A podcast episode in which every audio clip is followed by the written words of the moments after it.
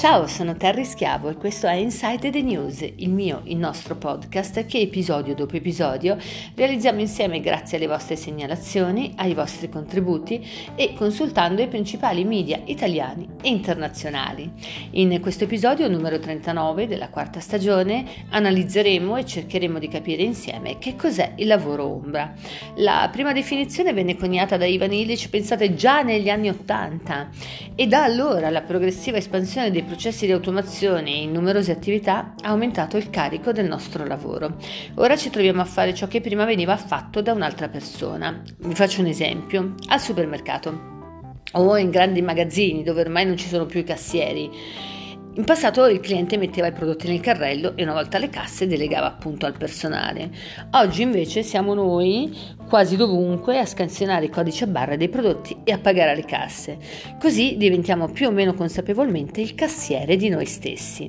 Ma anche prelevare al bancomat o fare il pieno di benzina ai distributori automatici sono tutte attività che facciamo ogni giorno senza pensarci e senza renderci conto che si tratta di mansioni seppur minime svolte gratis a vantaggio di qualcun altro e a scapito di chi prima per quella mansione veniva retribuito.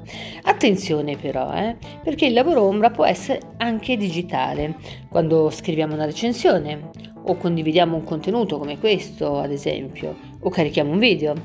Ecco che lavoriamo più o meno consapevolmente gratis per qualcuno, ma fisico-digitale che sia a molti pro.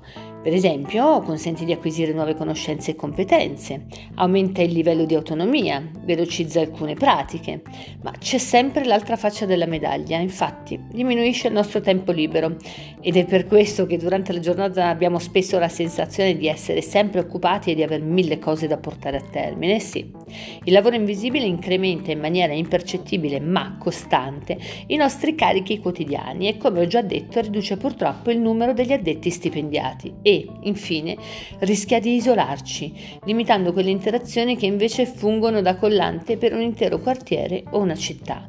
Ma io personalmente cerco nella mia quotidianità di fare acquisti laddove vi sia il contatto umano, anche se non sempre è possibile oggi per via di una parte di automazione sempre più diffusa e invece dall'altra parte negozi virtuali che ti invogliano ad acquistare online.